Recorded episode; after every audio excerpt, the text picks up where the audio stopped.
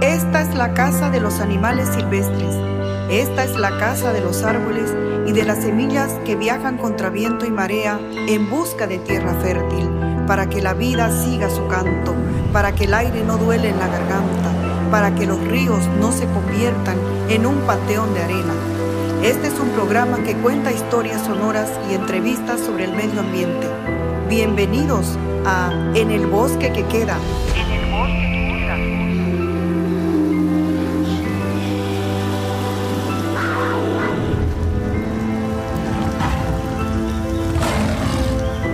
Con ustedes, Roberto Navia.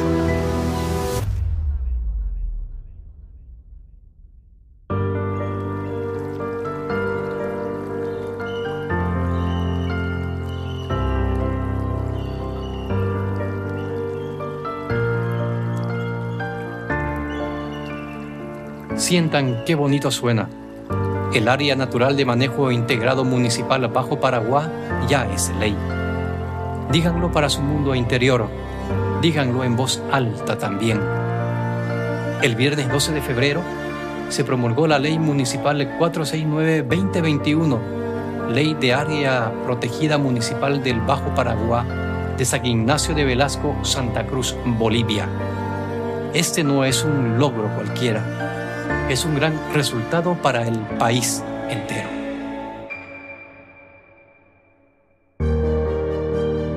Eso, José María Atarima, responsable de reservas naturales de la gobernación de Santa Cruz y uno de los impulsores para que se concrete la ley, está aquí para explicarnos lo que significa esta victoria. Saludos cordiales, José María, ¿Qué significa que Bajo Paraguay ya sea un área protegida natural de manejo integrado?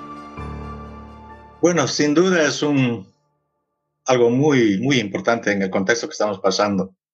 En las últimas semanas hemos, hemos visto de que han habido muchas noticias sobre las afectaciones que pueden ocurrir dentro de las áreas protegidas, principalmente por los cambios de directores con muchas experiencias y de técnicos y de guardaparques que han, han estado siendo cambiados en el, por el CERNAP, por el nuevo director del CERNAP. Y eso obviamente no es una buena noticia para, para la gente, ¿no? Porque ve que nuestras áreas protegidas se ven mucho más vulnerables, mucho más que antes. Y los que trabajamos en el, en el medio ambiental hemos estado muy preocupados por este tema. Y bueno, y en ese contexto de, de, de, digamos, de afectaciones que podrían ocurrir dentro de las áreas protegidas, esta es una buena noticia, ¿no? Del que, del que se haya creado una nueva área protegida municipal, se llama Área Protegida Municipal del Bajo Paraguay de San Ignacio de Velasco, se llama, en realidad es, un área natural de manejo integrado, esa es la categoría que se le ha dado, y es más o menos en, tamaño, en áreas, casi un millón de hectáreas, son 983.006 hectáreas o 6 hectáreas. Entonces, un hito, digamos, me parece que, si no me equivoco, el área protegida municipal más grande del país, ¿no? Hasta antes de esta ley, el Bajo Paraguay qué era, a merced de quiénes estaba. Recordemos solamente para poner en contexto, Santa Cruz tiene tres reservas forestales muy importantes.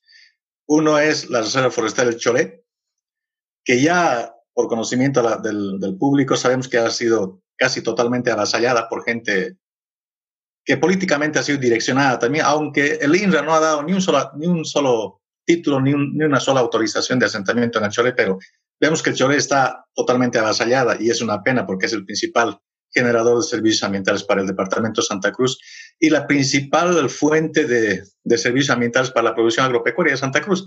No nos olvidemos que Santa Cruz produce el 73% de todos los alimentos del país, entonces es un motor, digamos, de producción de seguridad alimentaria en el país. La segunda reserva forestal es, es eh, Guarayos. Guarayos es un complejo de problemas. Hay tres municipios metidos, hay empresarios grandes, medianos, pequeños, hay ganaderos, hay, hay concesiones forestales, hay comunidades indígenas, campesinas. Es un complejo de problemas que yo creo que en el tiempo está casi sin solución. Es también una TCO, la TCO Guarayos, es un territorio grande, casi 900 mil hectáreas por ahí, pero que las comunidades indígenas no lo han defendido como territorio, como su territorio que es, ¿no? Entonces, eh, esas dos reservas forestales están casi perdidas. Y la tercera reserva forestal es la reserva forestal del Bajo Paraguay, que se encuentra eh, entre los municipios de, Concepción y San Ignacio de Velasco, entre las provincias de Ñuflo de Chávez y la provincia de Velasco. Es casi un millón trescientos y tantos mil hectáreas, bastante grandecito, pero era la única reserva que más o menos no tenía ningún tipo de impacto, digamos, de, de avasallamientos o de asentamientos ilegales, qué sé yo. El año 2000, entre el 2013 y el 2014 hubieron 17 comunidades asentadas 10 kilómetros al interior de la reserva, pero con la ayuda del INRA, de la ABT, de, la gobernación, de la alcaldía de Concepción y San Ignacio, se logró sacarlos. Es lo que ahora se llama, más abajo es la, zona de integración, que está dentro del área protegida municipal de Copaibo, que Copaibo, 73% del área protegida municipal de Copaibo está dentro de la Reserva Forestal de Bajo Paraguay. Entonces, eh, logramos sacarlos a esa parte y cuando se creó el área protegida municipal, estas 17 comunidades quedaron en el área de en el área donde se permiten asentamientos y planes de manejo forestal, que tiene una categoría de uso y, y, normas, digamos, especiales dentro del plan de manejo, pero están localizados dentro de esto. Entonces, pero eso es de la, de la parte del municipio de Concepción. Y la reserva forestal de Bajo Paraguay, casi el 70% del territorio es está dentro del territorio del municipio de San Ignacio de Velasco. Y eh, ahí está la famosa TCO Cibapa, ¿no? que engloba cuatro comunidades principalmente, que son Florida, Porvenir, Piso Firme y una nueva comunidad que ha sido aceptada por los demás, que es Picaflor. Entonces, esta TCO está casi 370 mil hectáreas, es grande. Está dentro de esta parte de la Reserva Forestal de Bajo Paraguay que pertenece al municipio de San Ignacio de Velasco.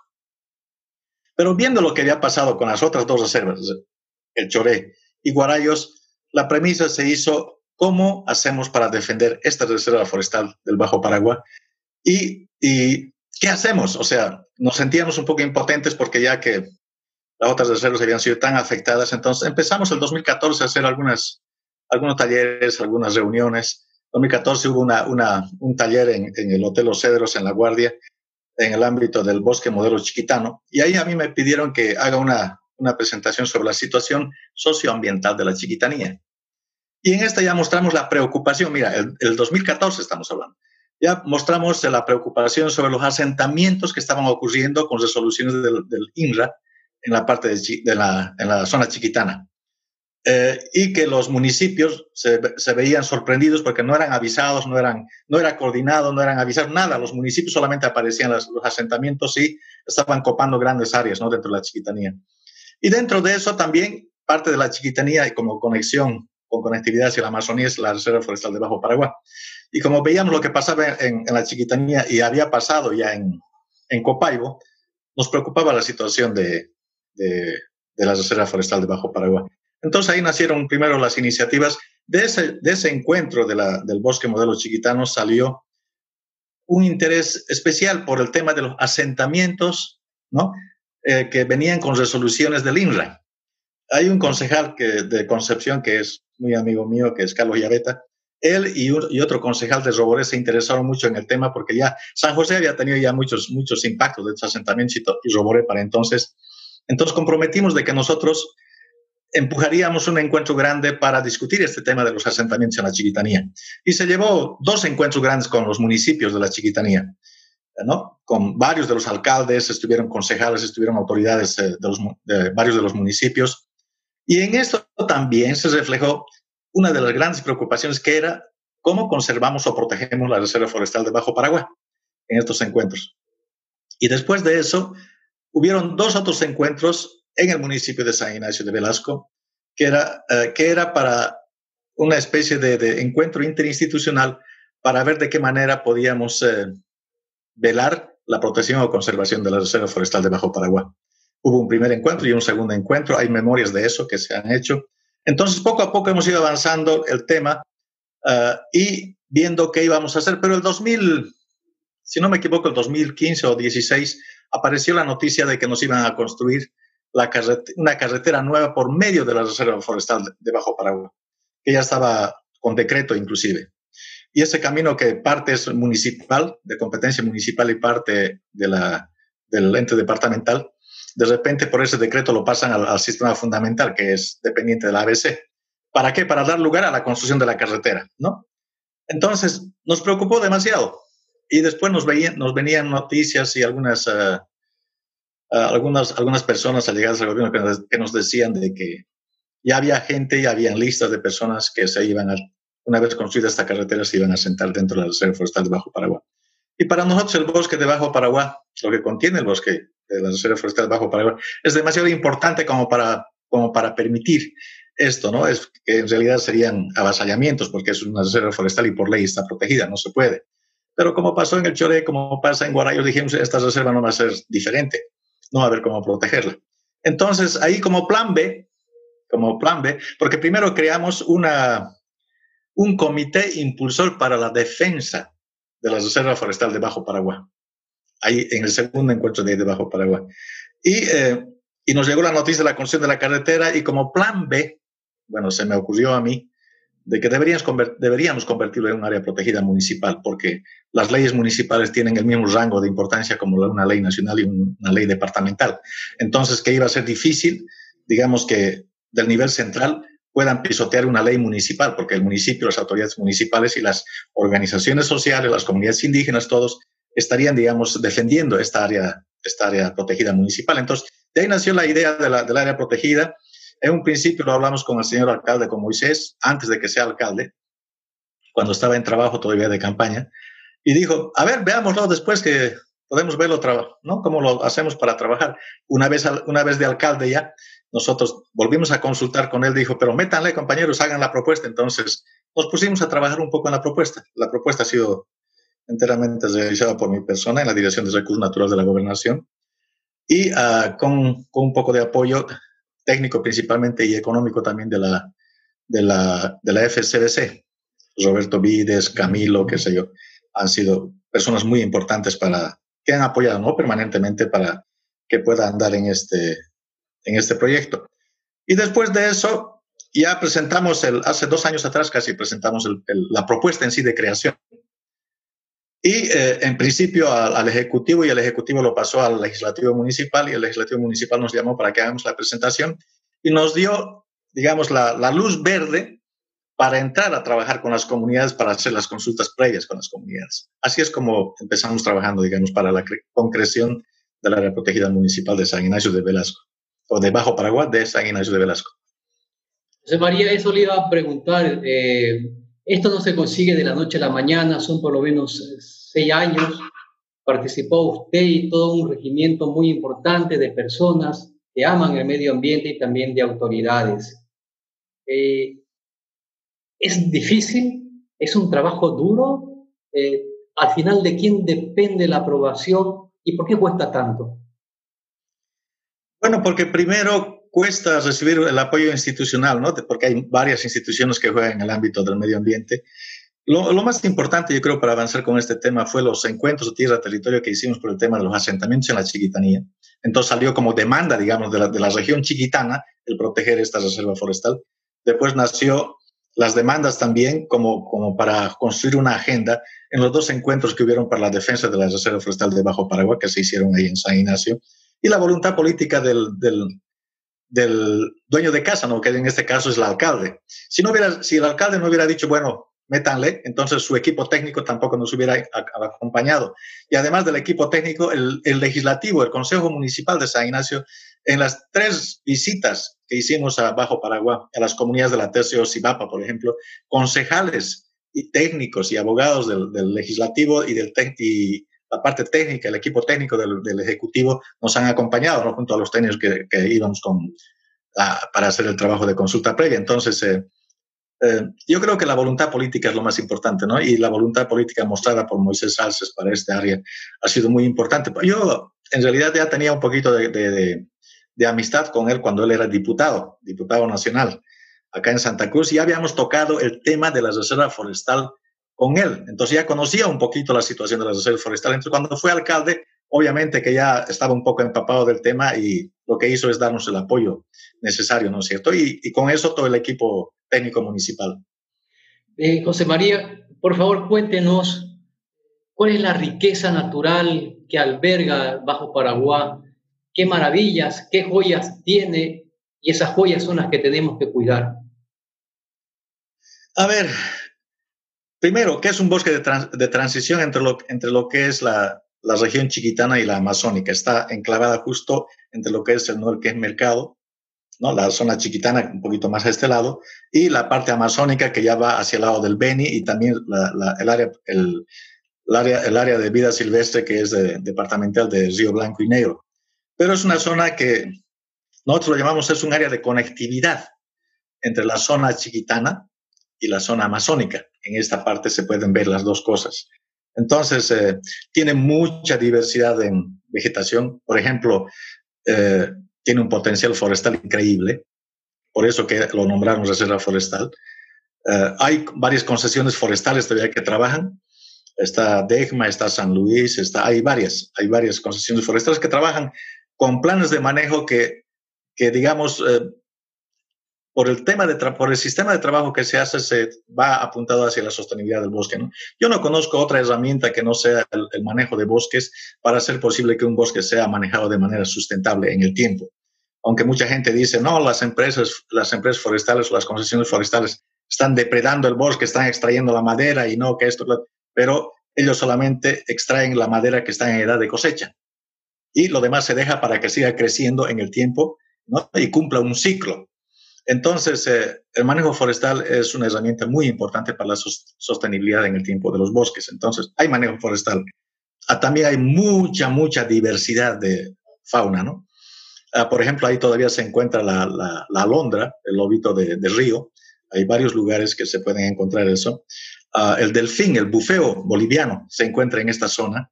En una, en una, hicimos el 2014-2015, hicimos una, implantamos trampas cámara o cámaras trampa en la zona con, con ayuda del Norte Mercado, del, del, museo y la gobernación, Direna. Se pusieron en, en, en, un diseño trampas cámara para ver, más que todo, para ver qué pasaba con el jaguar o tigre, ¿no? Que lo llama la gente. Y ha arrojado unos resultados impresionantes, ¿no? De que hay tanta presencia de tigres o de jaguares, como lo llamamos, que eso nos decía de que el bosque este era todavía íntegramente sana tenía una integridad ecológica, pero bárbara. Porque donde hay jaguares quiere decir que hay muchos otros tipos de animales para que, porque el jaguar necesita mucha, mucha, mucha vida, ¿no? Para alimentarse de ellos. Entonces, eh, donde encuentra uno el jaguar quiere decir que el bosque está con una integridad ecológica, pero fascinante, ¿no? En este caso. Y también encontramos el, el perrito de, el perrito del bosque, por ejemplo, se encontró ahí, que es raro todavía encontrar. No hace, no hace, hace poquito han encontrado en el Madrid también una parejita, pero es muy raro ver ya el perrito de monte. Y ahí se encontró. Y se encontraron un montón de, un montón de especies, tanto de, de venados, de, de, de, todo un poco, ¿no? Entonces, la diversidad fauna, de fauna es impresionante en esta zona, pero también la vegetal. Porque, y como tiene bastantes cursos de agua, el río Paraguay es el límite con el, con el Nuevo Mercado, hay mucha, hay mucha vida, digamos, en los ríos. Y por eso que mucha gente, gente que conoce, agarra su lancha y su vehículo desde Santa Cruz y se van a, Bajo Paraguay, ¿no? a Florida o a Piso Firme a pescar, porque el Bajo Paraguay se junta con el río Itenes, que es frontera con Brasil. Entonces, en esos lugares se meten y la pesca es fabulosa, ¿no? Y entonces hay mucha, mucha diversidad en, en especies, ¿no? De, de río y, muchas otras, ¿no? ¿no? No podría decirles de memoria todo lo que hay, pero en diversidad realmente es muy importante. También hay esas zonas que se llaman las, las, los cauces de río negro, de ríos negros o aguas negras, que son como lagunas o como curichis que tienen agua clara, que en realidad son eh, eh, escorrentía que vienen de las lluvias y, se, se, y forman curichis grandes y hay vida vida propia muy interesante en estos lugares también. Y los famosos cerros pelados, ¿no? Hay, eh, por ejemplo, donde está la concesión de Cima San Martín, o ahora, que se llama Degma, hay un cerro que se llama Cerro Pelado, y varios de esos cerros parecidos a eso existen en la zona. Hace poquito, la, señora Kempf, de la Fundación del Mercado, trajo un señor botánico de Inglaterra e hizo un estudio en dos, en dos cerros de estos y él me pasó las coordenadas y me dice, por favor, dentro del área protegida que estás trabajando, que entren estos dos cerros porque dice que son, tiene características sumamente especiales uh, y, y, que necesitan ser conservadas. Por suerte, dentro del área protegida que se ha creado, que desde hoy es realidad ya, se encuentran estos dos cerros también, ¿no? Entonces, uh, hay una impresionante diversidad de, cosas que se pueden observar. Y lo más importante creo que es la conectividad ecológica que ocurre en la zona. No nos olvidemos que el 50% de las lluvias son generadas por la transpiración de los bosques y el otro 50% son arrastradas por las corrientes que vienen desde el Atlántico y que chocan en el codo de los Andes. Y en el codo de los Andes, por diferentes presiones, genera una lluvia, eh, se, generan las lluvias más, más grandes del país, que está, por ejemplo, el Sillar en el Chapare, en el Tignis, eh, el Parque Casasco, el Parque Amoró y el Choré, que está cerquita ahí. Entonces, estos son los principales generadores de lluvia, pero los bosques en sí generan el 50% más o menos de la, de la agua que cae en las lluvias y el otro 50% por las corrientes de agua. Entonces, y la chiquitanía, eh, ya por sí sola como chiquitanía, eh, es un lugar donde escasea mucho el agua. Y con la cantidad de desmontes que se están haciendo con los asentamientos y con la ganadería, entonces cada día perdemos más bosques y por lo tanto estamos perdiendo la capacidad de producir agua. Y, y no solamente, digamos, por la deforestación o por los asentamientos, sino también ha llegado una, una cantidad increíble de, de, cooperativas mineras o grupos de mineros que, que, vienen desde La Paz y no saben los municipios, no saben nadie, pero llegan a un lugar con su, con su cuadrante, se asientan y empiezan a explotar oro o algún otro mineral. Y ni siquiera los gobiernos municipales saben. Pero los, más que todo, aquellas, aquellas mineras que trabajan con oro utilizan mucho mercurio. Y el mercurio obviamente se, se va perdiendo poco a poco hacia, las, hacia los cauces de agua, al agua. Y con el tiempo esto va a envenenar, digamos, la poca cantidad de agua que hay en la chiquitanía.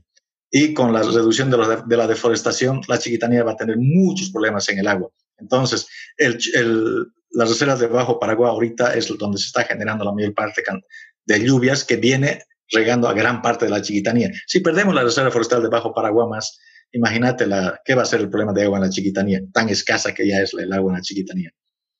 José María, eh, esto no es el fin, por el contrario, es eh, el comienzo. Vos mismo eh, lo has escrito y eso me pareció súper interesante. Dijiste esto, recién empieza, es la fase más importante, y, eh, pero no nos quedaremos solamente con esto, ¿no? Se la ha creado, pero de aquí, ¿qué viene para, para adelante? Anuncias buenas noticias también. ¿Qué viene y cómo se lo debe tomar este importante logro? Sí, a mí me, preocupó un poco el tema de Copaibo, por ejemplo, que con el, con el municipio de Concepción logramos crearlo y eh, no se pudo plasmar un comité de gestión que vele, digamos, por toda la gestión del área protegida de Copaibo. Está creada, pero no tienen comité de gestión establecida y, digamos, trabajando. Y además el gobierno municipal no ha cumplido, el gobierno municipal de Concepción no ha cumplido con la designación de, de este comité de gestión para apoyarlo económicamente y también designar algunos guardaparques y una, bueno, un grupo de técnicos que vean la gestión del área protegida. Entonces, con esa experiencia nosotros no queremos quedarnos solamente en crearlo. Eh, y bajo esta preocupación nosotros tenemos, bueno, en la etapa de socialización y en la etapa de, de consulta previa, ya nos acompañó la Fundación Natura. La Fundación Natura nos ha acompañado en toda esta socialización de, que hemos hecho en las comunidades, y ellos tienen ya un proyecto gestionado ante organizaciones internacionales para continuar con la segunda fase, que va a ser también con nuestro apoyo y probablemente de FCBS más y el municipio, para, primero, vamos a establecer un comité de gestión. Primero la ley hay que hacerlo, eh, hay que hacerlo su, su, ¿cómo se dice? Su reglamentación, que se va a hacer en, creo que son en 90 días que se va a hacer de acuerdo con la ley. Y después de eso hay que trabajar en el, comité de gestión. Hay que establecer un comité de gestión y conjuntamente con el comité de gestión y las autoridades municipales, tanto del Ejecutivo como del Legislativo, eh, se trabajará ya eh, en el ámbito de apoyo económico financiero de Natura para trabajar el plan de manejo del área protegida municipal de Bajo Paraguay. Y este plan de manejo es donde se van a establecer cuáles van a ser las reglas de juego dentro de esta área protegida. El plan de manejo se trata de eso de eh, zonificar y decir en esta zona se trabaja así, en esta zona se trabaja así, o es, eh, digamos, se tiene vocación para esto o lo otro. Obviamente la, la, la, la, la TCO Cibapa tiene su propia normativa al interior y ellos van a hacer simplemente lo que están haciendo, pero eh, no solamente es eso el área protegida, también es gran parte de la reserva que está en esta área, ¿no? Entonces, la construcción de, esta, de este plan de manejo es importante, además es un poquito más complicado se necesita bastante apoyo técnico de, gente que conoce mucho sobre todo lo que es vegetación, eh, diversidad, eh, fauna, flora, qué sé yo, y también ah, gente que esté dispuesta a estar en la zona para trabajar con las comunidades y hacer una planificación y lanzar eventualmente un plan de manejo. Ah, y de esto lo vamos a hacer con la ayuda económica ya de, la Fundación Natura Bolivia. Eh, ahí viene la segunda parte. Entonces, la Fundación Natura casi ha comprometido dar una, una gestión por cinco años. Desde ahora cinco años, ya le toca, ya le, la posta ya está ahorita, de aquí en unas semanas vamos a ponerlo oficialmente, la posta en la, bajo la batuta de Fundación Natura, y se va a acompañar todo, todo este proceso, pero también ellos van a ayudarnos a gestionar recursos externos porque también el tema de carbono hemos metido a sugerencias de ellos, hemos metido en, en, la ley. Eh, vamos a gestionar eh, ayuda de entidades internacionales de afuera para el tema de la gestión. No queremos quedarnos solamente con la creación de la ley, porque necesitamos hacer mucho más. Necesitamos que funcione como un área protegida de verdad, pero que también dé oportunidades de empleo a la gente que vive en las comunidades ahí adentro. Entonces, de eso se va a tratar en el plan de manejo. ¿no? Y una cosa para resaltar es que ni una sola persona, ni un solo comunario, dentro de las cuatro comunidades de, de Sibapa, ha habido alguien que diga yo no quiero. Todos apoyaron porque todos saben lo que está pasando en la chiquitanía. Entonces fue increíble cómo las comunidades se han apoyado, pero así de entrada, aunque hemos hecho consultas eh, tres veces en las comunidades por, ¿no? para ir pasando, quemando etapas, pero nunca hemos tenido un problema de decir, no, nosotros no queremos, o esto. Sí, obviamente que han habido, por ejemplo, han dicho de que el el que, Mercado nos prometieron que iban a hacer esto, el otro, pero al final no pasó. Pero ellos no están dentro del que Mercado. Ellos están fuera del Mercado y están en, un territorio donde es su, territorio de comunitario, ¿no? Entonces es otra cosa. Entonces, eso es lo increíble porque el, apoyo de las comunidades ha sido fundamental.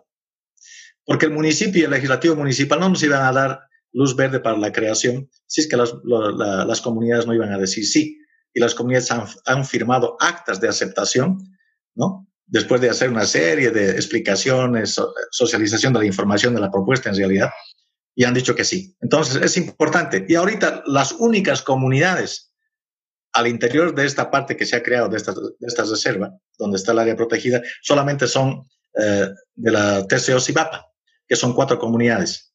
Florida, Picaflor, Porvenir y Piso Firme. Entonces, entonces, es con ellos con los que hay que trabajar. Y con el resto, bueno, están las empresas madereras, ¿no? Que, que en realidad tienen derechos otorgados, pero no son dueños. Pero ellos también están de acuerdo porque el, el, la ley respeta los derechos otorgados. Como sabemos que esta, las concesiones forestales no están degradando el bosque, no están desmontando, no están haciendo cosas que perjudiquen, digamos, al desarrollo normal de esta, de esta área, entonces eh, la actividad forestal de producción forestal o de aprovechamiento forestal va a ser permitido y, los, y las concesiones y las empresas forestales ahí están contentos porque es una forma de garantizar también de que ellos van a seguir trabajando ahí sin que les afecten, digamos, eventualmente asentamientos que puedan llegar ahí. Entonces, es algo bueno también para las concesiones forestales. Para finalizar, querido José María, entre tanta tristeza, eh, tanta deforestación, tantos incendios, la sequía hasta hace unos meses, inundaciones ahora, viene esta alegre noticia. ¿Cómo deberíamos tomarlo los bolivianos y en realidad los latinoamericanos, no? Bueno, yo no sé, yo no sé realmente. Yo estoy feliz. Yo estoy muy contento porque es un trabajo de mucho tiempo. Además, yo en la gobernación soy el responsable de velar un poco por las reservas forestales. yo he sido, juntamente con Pablo Ortiz del Deber, por ejemplo, hemos sido retenidos ahí en el Choré y amenazados si, si, no, si no es exagerando, hasta de muerte. Y no, yo tengo varias amenazas ahí en el Chore. ¿Por qué? Porque defendíamos, decíamos, bueno, esto no es para esto, ustedes no deberían estar aquí. Y las comunidades, uh, bueno, nos han hecho varias veces, varias cochitas, ¿no? Entonces, en este contexto, yo creo que es una, debería ser una muy buena noticia para el país. A pesar de que estamos perdiendo probablemente algunas, uh, algunas áreas protegidas, estamos perdiendo algunas acciones dentro de las áreas protegidas nacionales, probablemente en algunas también que hay departamentales o municipales por la acción del hombre, por la acción de los avasallamientos o, asentamientos. Esta es una noticia que viene a salir justamente en ese contexto donde todos estamos preocupados por las áreas protegidas.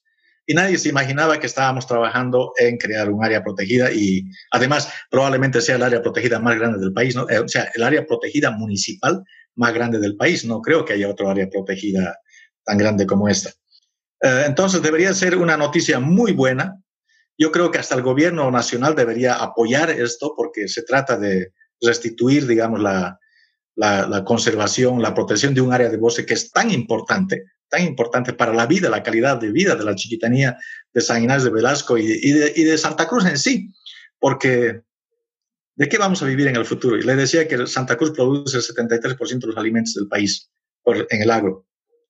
Pero esa, esa, esa capacidad productiva no viene porque es Santa Cruz solamente, es porque los bosques generan servicios ambientales como por ejemplo la lluvia, que hace posible esa producción. Sin bosques no va a haber lluvia, no va a haber producción agropecuaria, no va a haber vida. Entonces, con esto lo que estamos haciendo es dar una, una nueva oportunidad, digamos, a esta área para que se conserve y que eventualmente en el tiempo tengamos alguna esperanza para todavía, no sé, para generar un poquito más de vida, calidad de vida, el futuro de esa región, no sé, pero debería ser una muy buena noticia para todo el país, no solamente para Santa Cruz y la Chiquitanía y San Ignacio de Velasco. Muchísimas gracias, eh, estimado José María Tarima, responsable de Reservas Naturales de la Gobernación de Santa Cruz muchas gracias por este valiosísimo trabajo y por este resultado. Vamos a estar en contacto eh, en cualquier otro momento porque sabemos que el trabajo aquí no termina. Muchísimas gracias. Gracias a vos, Roberto. Hasta otra.